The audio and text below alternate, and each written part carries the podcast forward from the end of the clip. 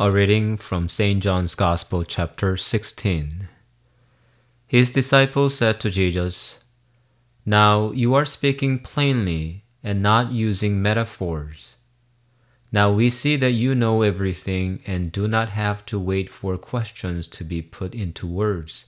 Because of this, we believe that you came from God. Jesus answered them, Do you believe at last? Listen. The time will come, in fact, it has come already, when you will be scattered, each going his own way and leaving me alone. And yet I am not alone, because the Father is with me. I have told you all this, so that you may find peace in me. In the world you will have trouble but be brave. I have conquered the world. Sometimes I find statements of Jesus that make me wonder if I have ever heard them before. I feel almost embarrassed because I must have read them before. In today's Gospel, Jesus speaks this to his disciples In the world, you will have trouble. He is telling us that we will have trouble. This wouldn't be a statement a missionary would pick up for people who have never heard the gospel, the good news.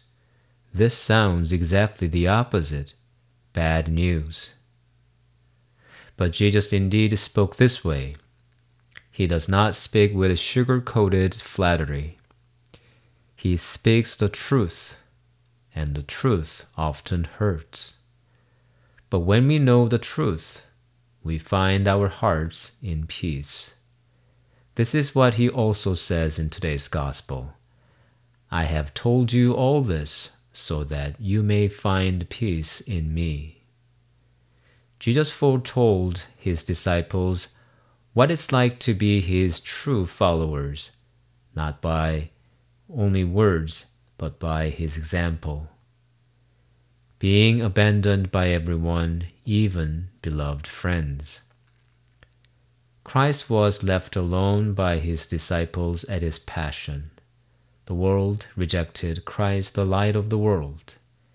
And this would be the destiny of Christians, being rejected and hated by the world, even by their beloved ones. Yes, this is true. I believe anyone who has tried to be faithful to the Lord knows this truth. How many of our family members and friends make fun of us and laugh at us because we speak of Jesus Christ?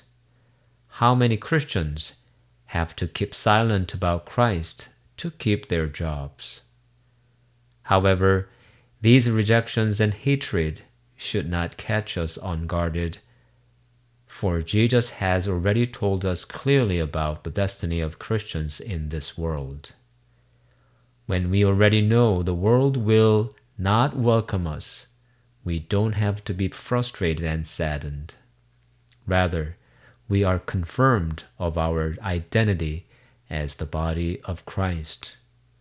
When we find ourselves mocked and shunned away by the world, we know we are on the right track of the narrow and difficult way. At the end of the gospel today, Jesus speaks to us, but be brave. I have conquered the world. At any moment, on any day, when we speak of Jesus, we know we won't be welcomed by the world. But this cannot let us down.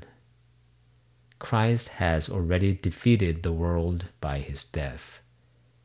It is our turn to defeat it by our death to ourselves and the world.